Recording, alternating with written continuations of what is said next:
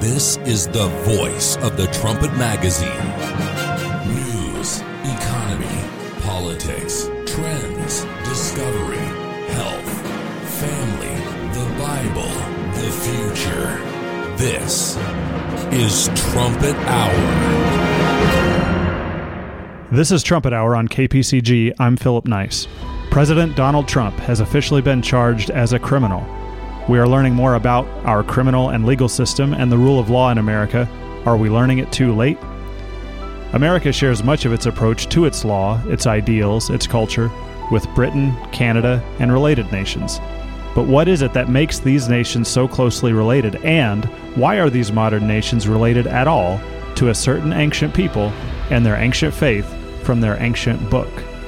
And why has that ancient book been such an enduring influence on America and Britain? Why not another book? Why not other nations? Is it more than a religious book? One fairly new institution is researching that exact question. Meet the Armstrong Institute of Biblical Archaeology.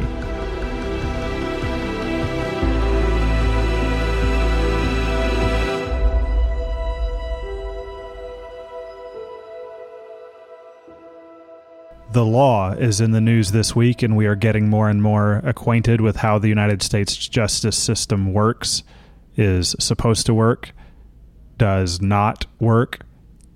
The law is in the news because President Donald Trump is officially under arrest. Now, there are enormous consequences to what is happening today to Mr. Trump in New York City. This is all over the news, of course. They've covered his every move literally his move from his home in uh, Mar-a-Lago to Palm Beach International Airport on Monday, his boarding of the plane, the actual progress of his flight from Florida to New York, his exit from the plane at LaGuardia Airport, his drive to Trump Tower in Manhattan, his drive to the Manhattan Criminal Courthouse, the return of his private jet to Florida, every single move. So, incidentally, when you see coverage like this, always check to see uh, what is getting buried by it. Uh, there's a lot of news happening, a lot of important news that uh, is getting buried by the coverage of every single detail of this trial. But the most drastic thing you have heard about the prosecution of Donald Trump, the most drastic thing you've heard about how important this is, is an underestimation the most drastic thing you've heard about this underestimates how important it really is. And if you want to understand how important this is, check out the Trumpet Daily here on KPCG. If you like Trumpet Hour, the Philadelphia Trumpet, the trumpet.com, and yet somehow haven't seen the Trumpet Daily with host Stephen Flurry yet, he will give you updates every weekday, and he and the Trumpet Daily team are monitoring what is happening to President Trump very closely. So you will get all the details and the importance of this situation there again every weekday.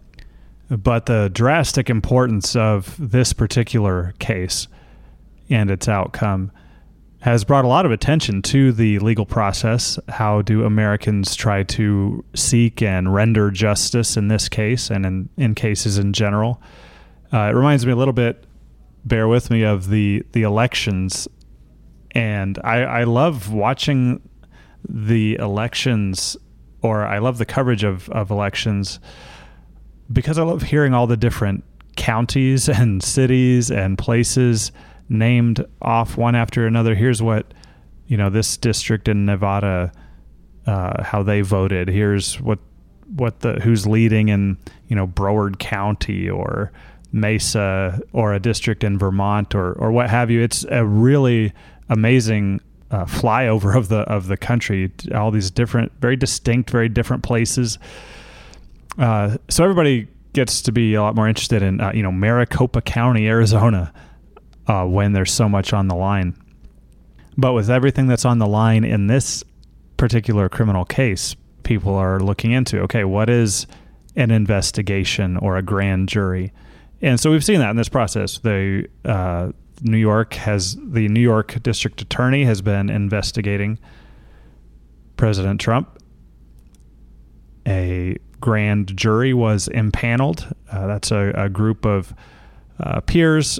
So the prosecutors in charge of New York, the district attorney's office, uh, investigated President Trump when they wanted to press forward further toward a trial, they impaneled a grand jury, which is similar to a, a regular jury.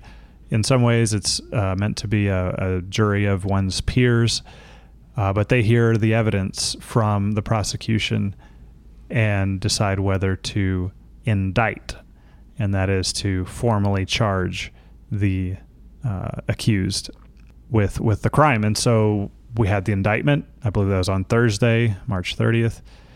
And then we had just this week the arrest, the arrest of President Donald Trump, who obviously turned himself uh, in and appeared and was not handcuffed or or jailed in a cell or a mugshot taken, as far as we've we've seen so far. Uh, but he was uh, considered under arrest and he was arraigned. And so the arraignment is the is the appearance, the first appearance in court, where the judge informs the defendant of what he's being charged with, what that indictment included, and asks him, does he plead guilty or not guilty? And so President Trump entered his plea not guilty. And now we're headed toward a trial, and that will that has not commenced and will not commence likely for, for some time, some months. Uh, but in that, the the government, the prosecution, will be seeking to convict President Trump of what they have officially charged him with, and sentence him to. A... Now, obviously, there's much more involved in this particular case. There are political goals. There are there are goals that actually exceed even just politics and this this prosecution of a president uh, is unprecedented. It involves untested legal theories, and it is a clear attempt to use any means possible to stop Donald Trump. If you can take Donald Trump's personality and his importance out of the equation for a second, you can realize that there's something very significant happening here uh, that doesn't have to do with Republicans and Democrats or President Donald Trump. It has to do with what has happened to the American justice system. It is possible to be a large, powerful, modern country and have a joke for a justice system the very modern and very powerful and very large country of China has a conviction rate in its court system of 99%. This is why you saw those massive protests in Hong Kong. It had to do with the law, it had to do with the, the justice system and China extending its justice system into Hong Kong. They did not want to be a part of a justice system where 99% of the accused are convicted. Because when you have a justice system where 99% of the accused are convicted, you do not have a justice system, you have a tool of the government for controlling people that is called a justice system. It's a little bit surprising that China even bothers with courtrooms and judges and so forth if they're going to have a 99% conviction rate. Clearly, 99% of the accused in China are not guilty, but they are declared guilty. So the point is, you can have in the modern world a justice system that is that in unjust. The point is, in the modern world, you can have a justice system that is that unjust. It's happening right now. There are court dates in China right now where the people are getting convicted. There are court dates right now in China where certainly there are a large number of people in China whose court date is today who are definitely getting convicted, no matter the facts of their case. And so the point is that you can begin with a justice system that presumes innocence, that uh, attempts, in, in as far as a human government can, to render justice you can try to build a justice system that is a government of laws and not men, as John Adams put it, and you can lose it. It can become a government of men people who use the laws as they see fit, who bend the laws as they see fit, who convict 99% of people they don't like and fail to prosecute even guilty people that they do like. So watch what is happening to your justice system in America and realize what it was we had. It was a human justice system. It was full of flaws, wrongful convictions, wrongful acquittals uh, throughout our generations, throughout our history. But what if it turns into something close to a 99% conviction rate justice system? We have unmoored from our previous justice system, and we are heading in the direction of a justice system that is simply a weapon for the government. That can happen, that is happening. Uh, that's been the case throughout most of human history. And we are losing the system of justice that we had, imperfect and flawed as it was. You are entering a darker time. And what we're seeing here is a disassembling of the blessings we didn't even know we had. I believe it was Abraham Lincoln who asked, What are we as a nation? What is America? Is it the the territory or is it the population? And he pointed out that the population changes, generations come and go, uh, the population increases, the borders increase. They were increasing and changing while he was uh, in his political career. So he asked, What is America as a nation? And he said, It's a nation of laws. America is a nation of laws. It is a, a nation of this particular understanding of what a human being is. These are my words. In, in being a, a nation of laws, America is a nation of this understanding of what a human being is, how he should be governed, how he should be treated, how he should interact with others. That's what laws are. He understood the importance of a government of laws and not of men. And if he, if John Adams looked at our justice system now, today, this week, first week of April 2023, they would see a government of men and not laws. So please do watch the the case against President Trump closely, not just for the personality of President Trump, which is very important, as I said, but also for what is happening to the system of justice underneath.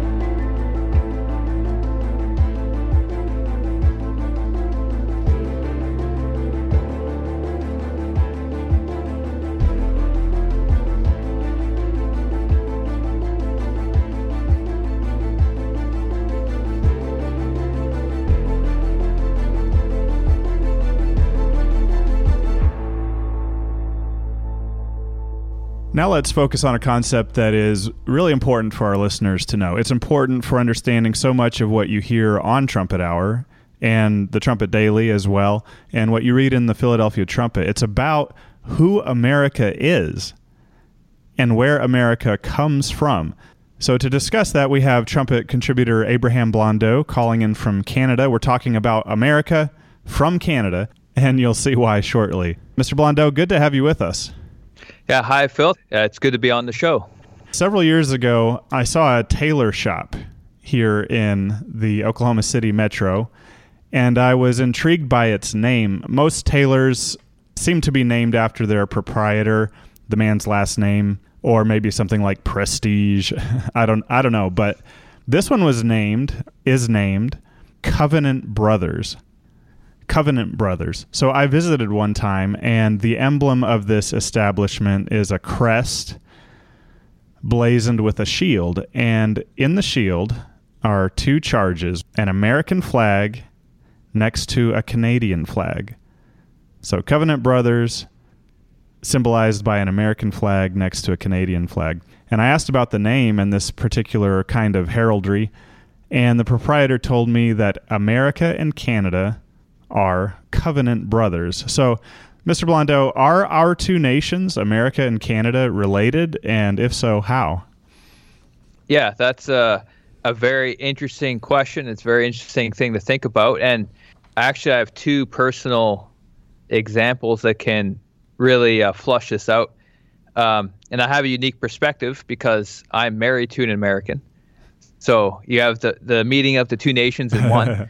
um, and uh, my wife and I, we had our, our ancestry done, those DNA tests you can get done. And my wife, she she's from Pennsylvania, but she grew up in Oklahoma. So we were interested to see uh, what would come out with. And and lo and behold, once we, we got the results, she had more British heritage in her than I did, even though she's from the United States, the land of the, the free and the brave. So that was interesting. But also, there's a, another experience that help will help uh, bridge the gap here between those two points, and that is a couple years ago, we went on a uh, sightseeing tour in Niagara. There's a battlefield there from the War of 1812 uh, it was the Battle of Lundy's Lane. But basically, the Americans were pushing up, and the British were trying to stop them. Um, both sides had uh, volunteers and militia from the United States and and from uh, Upper Canada. But the the interesting thing about the battle is that on each side, you had families fighting each other. So you had in the American militia and in the militia from Canada, they were related to each other you can look at the the lists of the wounded, the injured, those who died on both sides, and there's a, a common relationship between the two. And our, our tour guide, who did an excellent job, he I uh, his name was Rob. I recommend him if you if you ever go to Niagara region for a tour. He related how during the American Revolution, the loyalists to the crown moved up into Canada, especially from Pennsylvania. A lot just moved across uh, into uh, Ontario, and so you had a family relationship. In fact, it got awkward because both sides of the family would go back to Britain to visit their grandparents, but they were in the middle of a war, and so you have you have two sides on each side of the dinner table at war with each other, even though they have a common ancestor in Britain. But that's that's how we can trace it back is we have these two nations, modern nations today, but they're related through the common heritage going back to Great Britain. So that means that other nations that came from Britain would also have this strong connection. Yeah, absolutely. Um, and you can see that around the world through the British Commonwealth and what was the British Empire. Canada is one of those that's connected to Britain, but you can go to Australia, New Zealand, you can go to South Africa. So many islands around the world uh, have they might they're independent now, but they have communities of British uh, ancestry uh, embedded in those nations. And in fact, right now there are 54 Commonwealth nations, and all of them they all have ties to Great Britain. Some are through ancestry, some are through ins- or institutional connections, but that's a pretty incredible chunk of the world that can all have some kind of link back to Great Britain.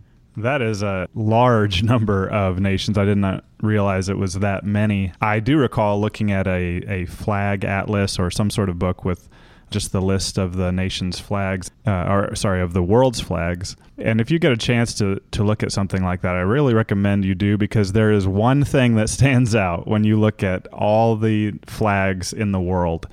And I don't think anything else stands out as a common thread except for this one thing, and that is the Union Jack. You see the flag of Britain emblazoned in the in the flags of other nations. So, as you say, some of them uh, voluntarily voluntarily choosing to maintain a Commonwealth connection, uh, although they might have not uh, literally descended from Britain. Many of them did, and you can see that. You can literally see that in their flags. There's nothing else quite quite like that. So once you know to look for it, you can see that these nations still share a, a strong connection.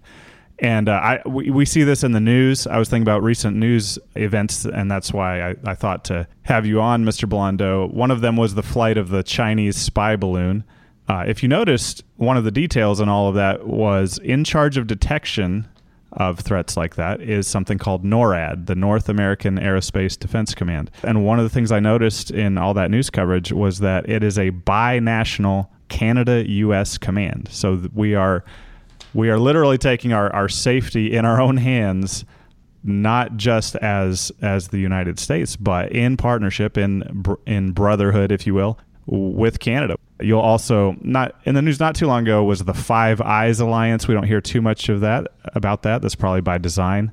The Five Eyes are five countries that are part of the UK USA agreement, and they share signals intelligence, so they intercept communications and share what they find.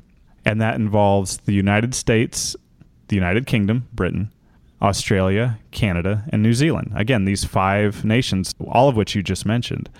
And in the news right now is the AUKUS Alliance.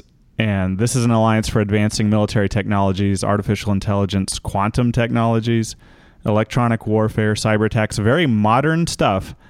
And it goes back to Australia, the United Kingdom, and the United States. So you can see this in the, in current news headlines, major news headlines. This AUKUS alliance is a major development uh, in the Pacific. So, Mr. Blondeau, you've studied history. Uh, you like to write about it for the Philadelphia Trumpet. In addition to these recent headlines, where else do you see these relationships between these covenant brothers, if you will, in history?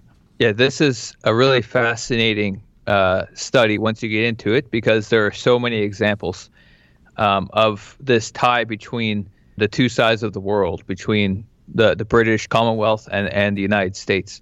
I think a lot of everything you mentioned, there are these huge uh, projects together. A lot of them are between government or in economy and commerce. A lot of these have their origin back in around World War II, when Britain was before even the United States entered the war. United States really helped uh, the UK in an unprecedented way in uh, the Lend Lease program, and, and, just supplying Britain with a lot of uh, economic support. Uh, but a lot of it started with the Atlantic Charter in World War II, and you had this profound um, intelligence network where uh, the two nations integrated their intelligence, and that really sparked this this massive sprawling of like the Five Eyes, which is a continuation of that, and all these other economic these these huge programs that have been going on uh, through the Cold War. Uh, the United Nations, NATO, those are other examples where out of this World War II uh, alliance, you have these massive worldwide or and European um, alliances uh, come out from that. But it, it, goes a lot deeper than that too. One of the uh, a unique thing a lot of historians question is why did didn't the United States ever really go to war with Britain in a in a massive way? You had the War of 1812. That was a very very small scale conflict, and uh, historians call this the Thucydides trap. Uh, a rising power will eventually fight with the status quo power as a uh, power goes up and down in the world. Most cases they go to war with each other, but one of the exceptions was the United States and Britain. When the United States became the superpower, and surpassed the British Empire, uh, that stopped. And that goes back to this familial ancestral relationship. Um, there are always these differences between the two nations, but the thinking was the same. It, it's not just an institutional alliance. The thinking was the same between them, and that's why you have the same pattern of law and order, democracy, this uh, liberal, liberal uh, humanitarian approach to helping nations in the world that is very, very unique to the British and American uh, use of their, their power. You can study any other empire, and it's very rare where you find examples of that. Uh, but you can trace it all the way back to uh, they came from the same place in Britain, and they have the same thinking. You begin to see why these nations are acting like brothers side by side in in World War in the institutions that came out of that, as you said. I remember as a kid, one uh, finding it interesting that we did go to war against Britain for our independence. And very quickly thereafter, we were friends again. we were, you know, because we were so much the same. We shared so much with Britain. And even as a child, I thought that was curious uh, why that was was the case. Now, there's something else intriguing about these these covenant brothers, these brother nations. If you look at the news, and I'm talking from excuse me, from presidential campaigns to United Nations Security Council resolutions to all kinds of other political, cultural, religious connections, these nations, especially the United States, have a strong connection to a Hebrew speaking nation, the state of Israel. Can you tell us why that is? So that's that's the next step in this journey we've been taking and going back into history. Is you have these two nations that make sense, they all come from Great Britain. But why does Great Britain have a connection with this little state in the middle of, of the Middle East? Why do they both both have lions as part of their the symbols of their government? Why do they both have these historical ties? Why did Britain go in and help uh, establish a state of Israel? And that all traces back to the common origin point because not only are America and Britain related, so are the Jewish people in the Middle East. They're all they they all too have a common ancestor.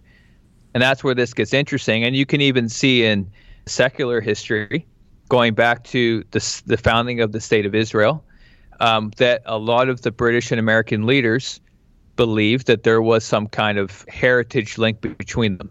They, they could see that. And you could even see that in the thinking once again. Why Israel is the only Western, modern, democratic, true democracy in the Middle East that has these sort of traditions. And so we, this is where we start moving beyond secular history and we move into the biblical history where we I think everyone thinks of the Jewish people as an ancient people going into the pages of the Bible. And that's true. But then that also connects Britain and America to the pages of the Bible because they all have a common ancestor. And once you get into these prophecies and you compare it to this history we've been talking about, it becomes very, very plain what's what's happening. I remember something else that I saw when I was younger on television, and it was Palestinians protesting, uh, and they were burning flags. It was a banner that had three flags, and it was the flag of Israel, which is to be expected, next to the flag of the United States, next to the flag of the United Kingdom, Britain. And I thought, wow, they recognize they recognize a brotherhood between these three nations. Where does this all trace back to ultimately? So if we if we want to get back to the the origin point here, the uh, start, you would have to turn in your Bible to Genesis 12, and that's where God called a man named Abram out of a nation in, in Mesopotamia, and he told him to go to the promised land or uh, the the nation that we call Israel today. And in Genesis 12, you can read in the first three verses, God calls Abram out, and he makes this promise. It has two parts to it. But this promise says he will make a great nation. Out of Abram's descendants, he will bless them and make his name great.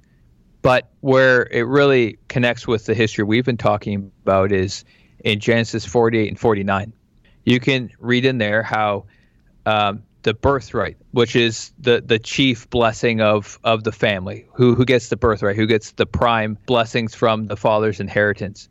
Israel is an old man. He says, Manasseh shall become a, a, a great people, but his younger brother shall become uh, a greater people. They shall become a, a multitude of nations or a commonwealth of nations. So, where in history do we see this fulfilled? Well, that's exactly what we've been talking about. You have these these ancestors, these brothers, have a single common ancestry. One's a superpower, and one's this commonwealth of nations.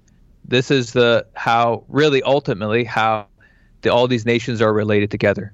Comes from Abraham and then down his family trees. And then it's not just these sons, all the sons became a nation, but specifically Ephraim, Manasseh. Ephraim is Britain and, and the British peoples. Manasseh is the United States. So, the United States, the United Kingdom, the British Commonwealth, Canada, Australia, New Zealand, and the nation of Israel there is a connection here. You can see it in the cultures, you can see it in the news, you can see it in history. And Mr. Blondeau, you are showing us that you can see it in the Bible.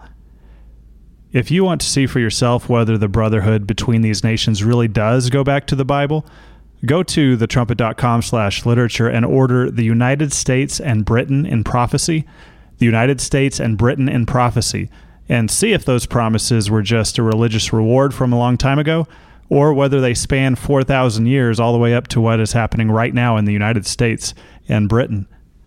Well, my brother from Canada, Mr. Blondeau, appreciate you joining us. Yeah, thank you, Mr. Nice, for having me on the show. And we'll look forward to talking to you again. This is KPCG, and this is Trumpet Hour.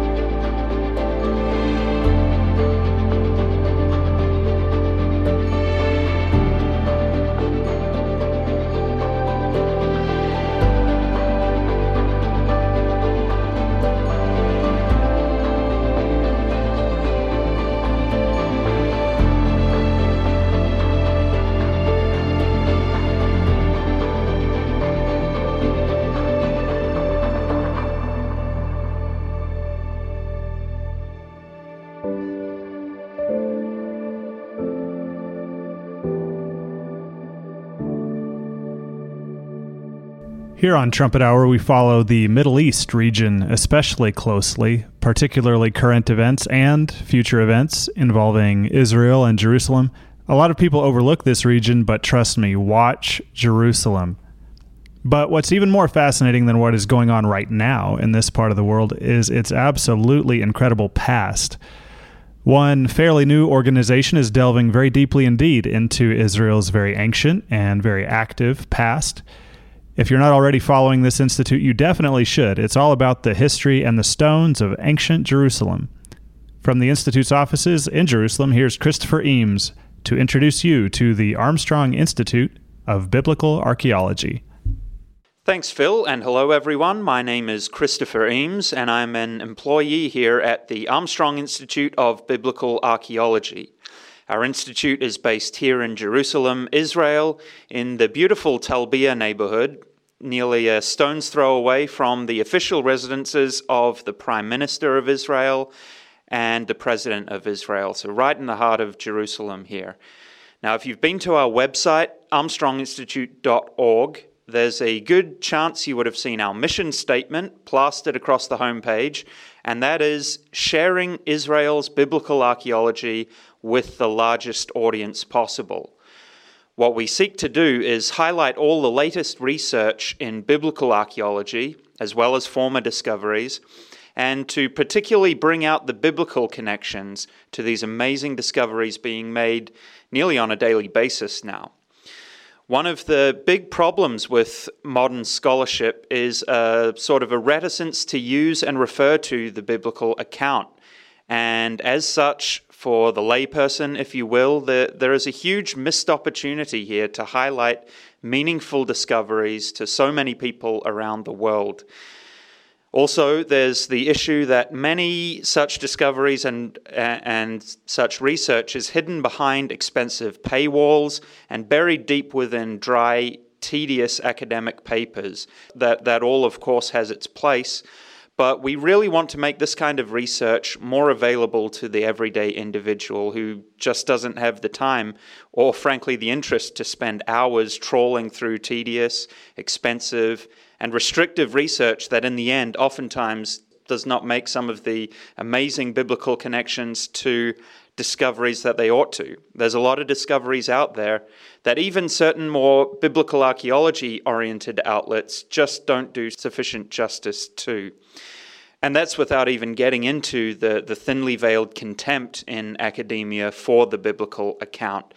So we're attempting to change that and to make these kinds of discoveries accessible, interesting, and dynamic to our readers, to bring biblical history to life as the past 150 some years of archaeological excavation has been doing.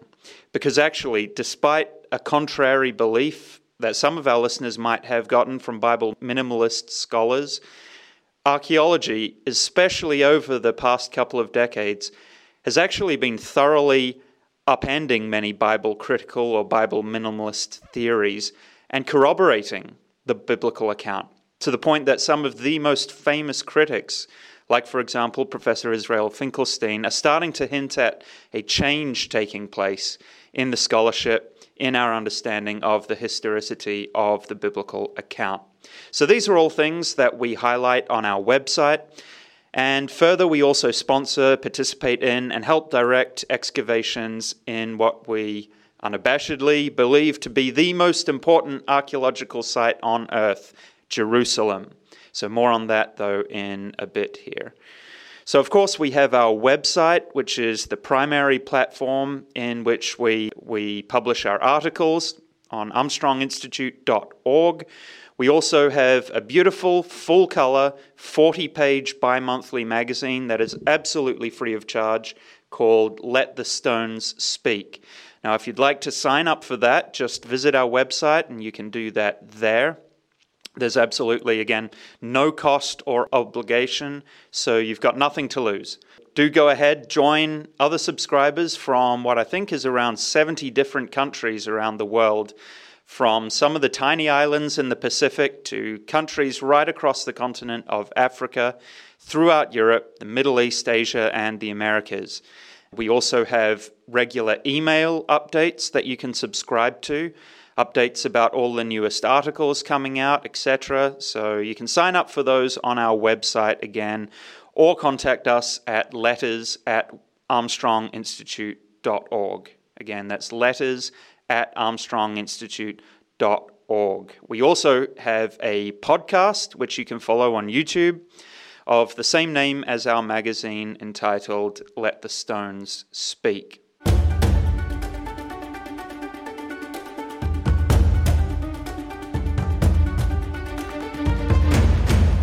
Thanks again for joining us on Trumpet Hour. If you're just joining us, we are hearing from Jerusalem, Israel, and an introduction from Christopher Eames to the Armstrong Institute of Biblical Archaeology. Mr. Eames is a staff member there, and he's been telling us about armstronginstitute.org, armstronginstitute.org. Here's more about the Armstrong Institute and its background from Christopher Eames. Now, we actually have quite a storied history here in Jerusalem, going back to our namesake, the theologian, philanthropist, and educator Herbert W. Armstrong. Mr. Armstrong had a close relationship with many of Israel's prime ministers and presidents. And in the late 1960s, after the capture of Jerusalem during the Six Day War, the way opened up to actually excavate this ancient capital of the nation, and what ensued was what was known colloquially as the Big Dig at the foot of the Temple Mount, the largest excavation in Israel's history. And this decade long excavation from the 60s through to the 70s was conducted in 50 50 partnership between Mr. Armstrong's Ambassador College and the Hebrew University of Jerusalem, led by the famous biblical archaeologist Professor Benjamin Mazar. And following that 10 year excavation, further excavations were conducted on Jerusalem's Ophel and the city of David. Now, we've kept that lamp burning, so to speak, after Mr. Armstrong died in the 1980s, and Professor Benjamin Mazar himself also dying in the 1990s. But his granddaughter, Eilat Mazar, who actually participated in the Big Dig as a young girl, she herself became a qualified archaeologist and took up the mantle of her grandfather.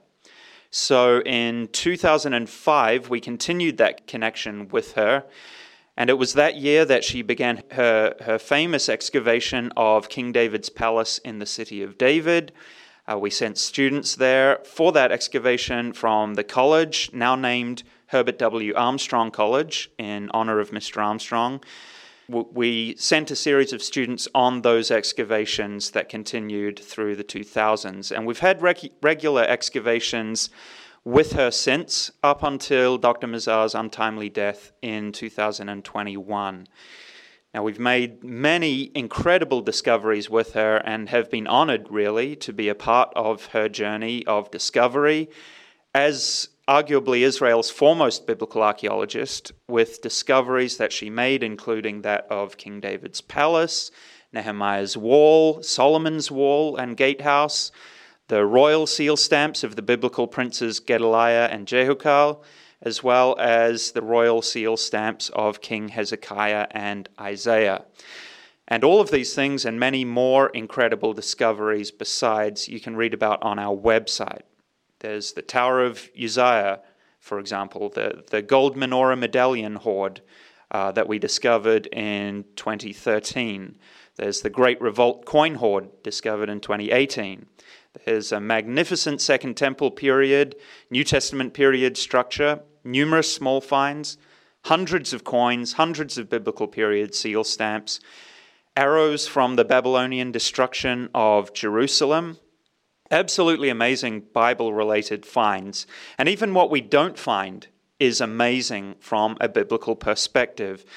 Again, we've had a massive hoard of arrowheads from the Babylonian siege against Jerusalem in 586 BC. But you know what we don't find? Arrowheads from Sennacherib's encampment against Jerusalem during the 8th century BC, the, the reign of Hezekiah. We do have this stratum in Jerusalem, and we do know that Sennacherib encamped around Jerusalem. His own inscriptions tell us that, as well as the Bible. But what was the message that the prophet Isaiah brought Hezekiah from God to reassure him? 2 Kings 9, verse 32 says, quote, Therefore, thus saith the Lord concerning the king of Assyria He shall not come into the city, nor shoot an arrow there. And indeed, what are we missing in our excavations? Assyrian arrows, and archaeologists putting the Bible to one side, they're still scratching their heads about why Sennacherib did not conquer Jerusalem, along with the numerous other cities that the Bible describes that he did conquer in the nation of Judah. But I digress a little bit with that. Uh, so, so we have continued excavating with Dr. Mazar up until our final excavation with her in 2018. And since then, we have continued our partnership with Hebrew University's Archaeology Department, excavating with Professor Uzi Leibner, who is actually the head of their archaeology department. We, we had a summer excavation with him last year that brought some amazing results from the Second Temple period, and particularly the final moments of the Great Revolt of 70 AD and we're preparing for a two part excavation with him this summer coming. We're also in the planning stages of excavating with Hebrew University's Professor Yossi Garfinkel, who in many ways is taking up the mantle of Dr. Eilat Mazar as a specialist in the subject of King David and 10th century Israel's united monarchy. Professor Leibner is, is more of a classical period, Second Temple period, or, or New Testament period onwards, whatever, whatever you'd like to call it. Whereas uh, Professor Garfinkel specializes in the Bronze Age and Iron Age, or in other words, the Old Testament period, particularly the period of the Israelite monarchy.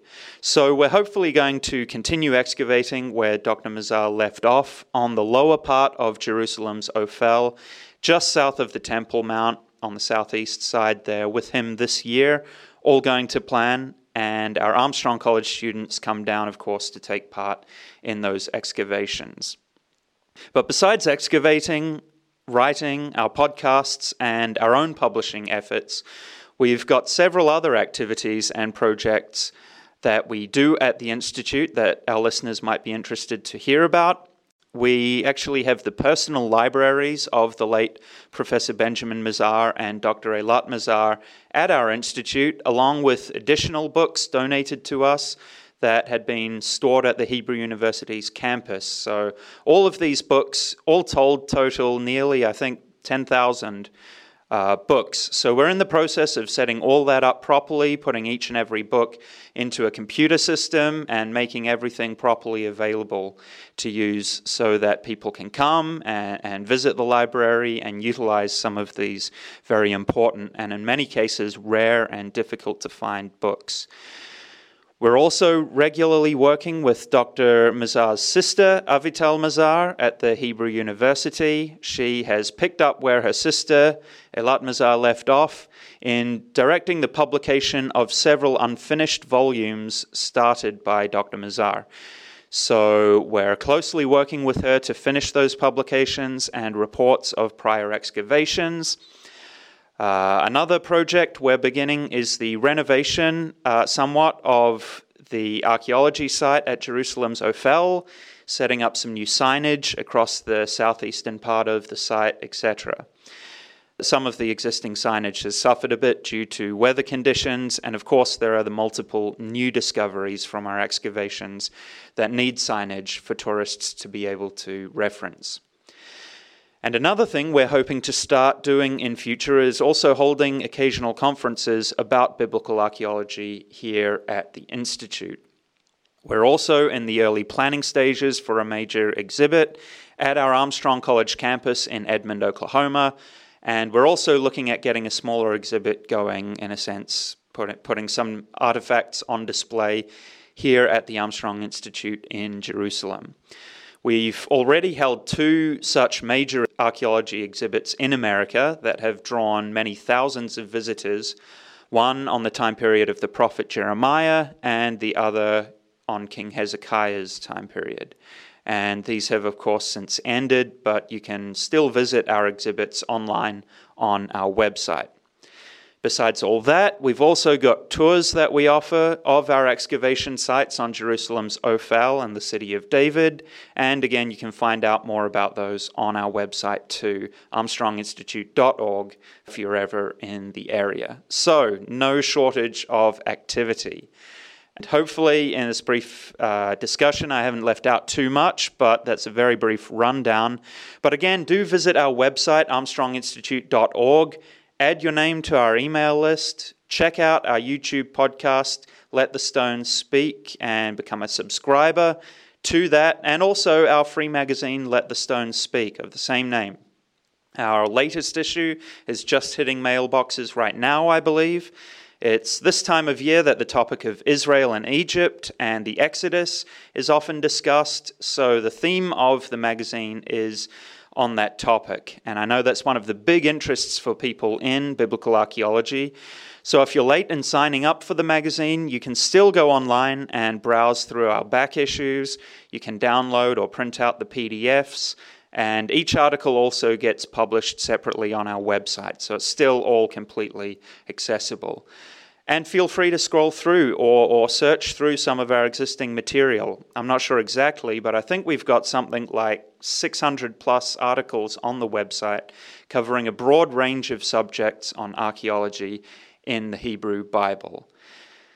And I do want to thank all of our supporters out there, our devoted readers, and for the kind comments and questions that we get from you. If you do have any questions or comments, do feel free to email them to us at letters at armstronginstitute.org. That was Christopher Eames, a staff member of the Armstrong Institute of Biblical Archaeology in Jerusalem. You will definitely want to check out armstronginstitute.org. If you want to read the latest, subscribe to the email updates or listen to the podcast that Mr. Eames mentioned there. I saw that the Ten Commandments movie has been trending on social media this week. People have been posting clips from it and saying they used to watch it every year. But maybe you want something much more interesting and much more real evidence of the 10 plagues, the gods of Egypt, possible rock art from the Exodus, what the Egyptian records say, which Pharaoh was it after all? What can we tell from the scientific evidence and from the histories? Does it match up with the Bible or not? Did all of this really happen?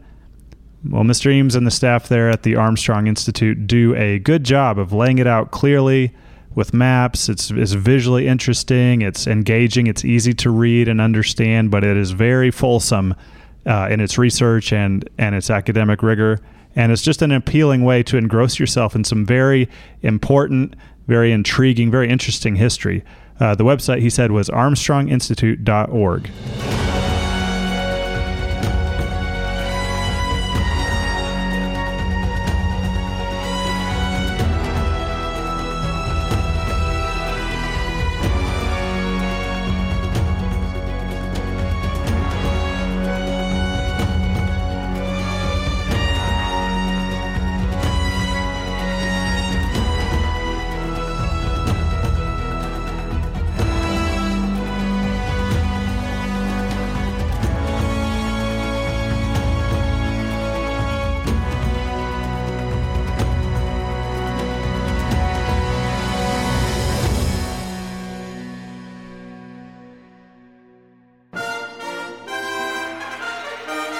It's time for today's last word.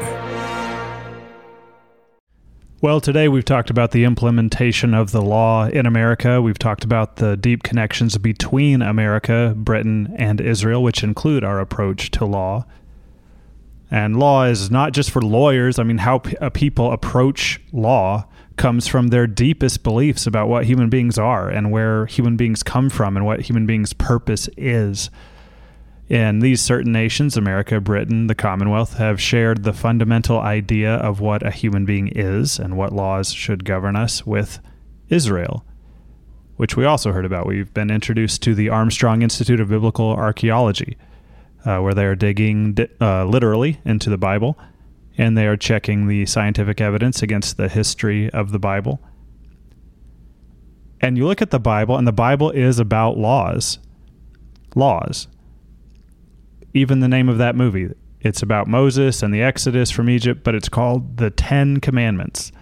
It includes the Ten Commandments, the giving of the Ten Commandments, law. The Bible has all sorts of connotations in in our minds. People think of the star actor in the Ten Commandments. They think about priests in certain hats performing certain rituals. They think about movies they've seen on Sunday preachers blasting fire and brimstone, condemnations from the pulpit, and quoting the Bible at the same time while they shame and manipulate and condemn. And then there's always like some secret sin that they've got in the background that, that they're hiding. They're always hypocrites. It's like Hollywood production companies have it in every contract. You've got to portray the Bible like this or this, but definitely not that. But anyway, the Bible is way more than these connotations, these preconceived ideas, these caricatures of people who believe in the Bible. The Bible is way more than that. It has to be. It's unlike any other document on the face of the earth. And that's not just a religious thing to say. It just is. There is no document, there is no book like this book. And it's about law. Law. Now, when we think about law, we also have there is it also has connotations. Oh, I don't think I like the law, or I'm looking around and things are getting worse and worse. Uh, maybe I do like the law, but I want to decide what the law is, or or I want uh, an exception to the law in my case. We, I mean, that's human nature. We all think that way. So we can sometimes think of law as something oppressive or negative or impossible or terrible or unjust, and in many nations it is. And uh, in any human government, uh, the law is going to be oppressive, negative, impossible, terrible, or unjust to the degree that it's different from what a human being really is. If if the laws do not match what a human being is and should be, then it is a bad law. And we have plenty of those, of course, throughout human history. But the law in the Bible, in this unique book, that law claims to be the actual way that things actually are, the actual instruction book for the way human beings were created to live and survive and thrive. So that law is cause and effect. That law is reality, and it's out there somewhere. Each each of us has to prove for ourselves whether that the laws in the Bible are that law. But there's definitely law. There's definitely cause and effect. There's definitely physics. there's definitely mathematics, there's definitely biology, and so many of us spend so many of our lives and have spent so many of our lives throughout the generations just to learn parts of those laws of cause and effect of what causes this behavior in the human body, what causes this metal to react with that metal. We know all about law. We believe in law all day long. We believe in cause and effect. Well, there's definitely cause and effect in human minds and in human behavior. How could there not be? There are a million different ideas about what those causes and effects are, but there's definitely cause and effect. There's definitely a law, there's definitely reality. And reality is going to be what it is, whether I want it to be that way or or not or whether I know it or not. The law is information informing me of what reality is. Uh, two plus two is going to equal what it equals, and that's a good thing. That's that keeps reality stitched together. So if two plus two is going to equal what it equals, it's so much better to know what that reality is. It's so much better to act according to that reality when doing something with biology, when programming a satellite, when uh, doing whatever it is we do according to physical laws. There's also laws of human behavior, and seems like they're a lot harder to learn, but they're there. And so, living a life according to law, according to the what what the founders called the natural law, reality, striving to get at that reality, striving to understand that reality is the only way to live. It's the only way to go. It's the only way to hope to have a decent justice system. And maybe, just maybe, you can find that law in the world's most unique book. So, if you've been thinking about law this week, as we've talked about the courts and arraignments and so forth, I would really encourage you to look at thetrumpet.com slash literature and look for a booklet we don't mention too often no freedom without law no freedom without law and it'll help you uh, as it helped me understand law very differently than than just this system of arbitrary rules that can be used or not used ignored or or not ignored no freedom without law look for that booklet on thetrumpet.com slash literature well, thank you for spending some time with us this first week of April 2023. We'd like to thank our production assistants Nick Irwin, Parker Campbell, and Jesse Hester. Please do visit us on thetrumpet.com. Email us your thoughts at letters at thetrumpet.com. And thank you again for joining us on Trumpet Hour.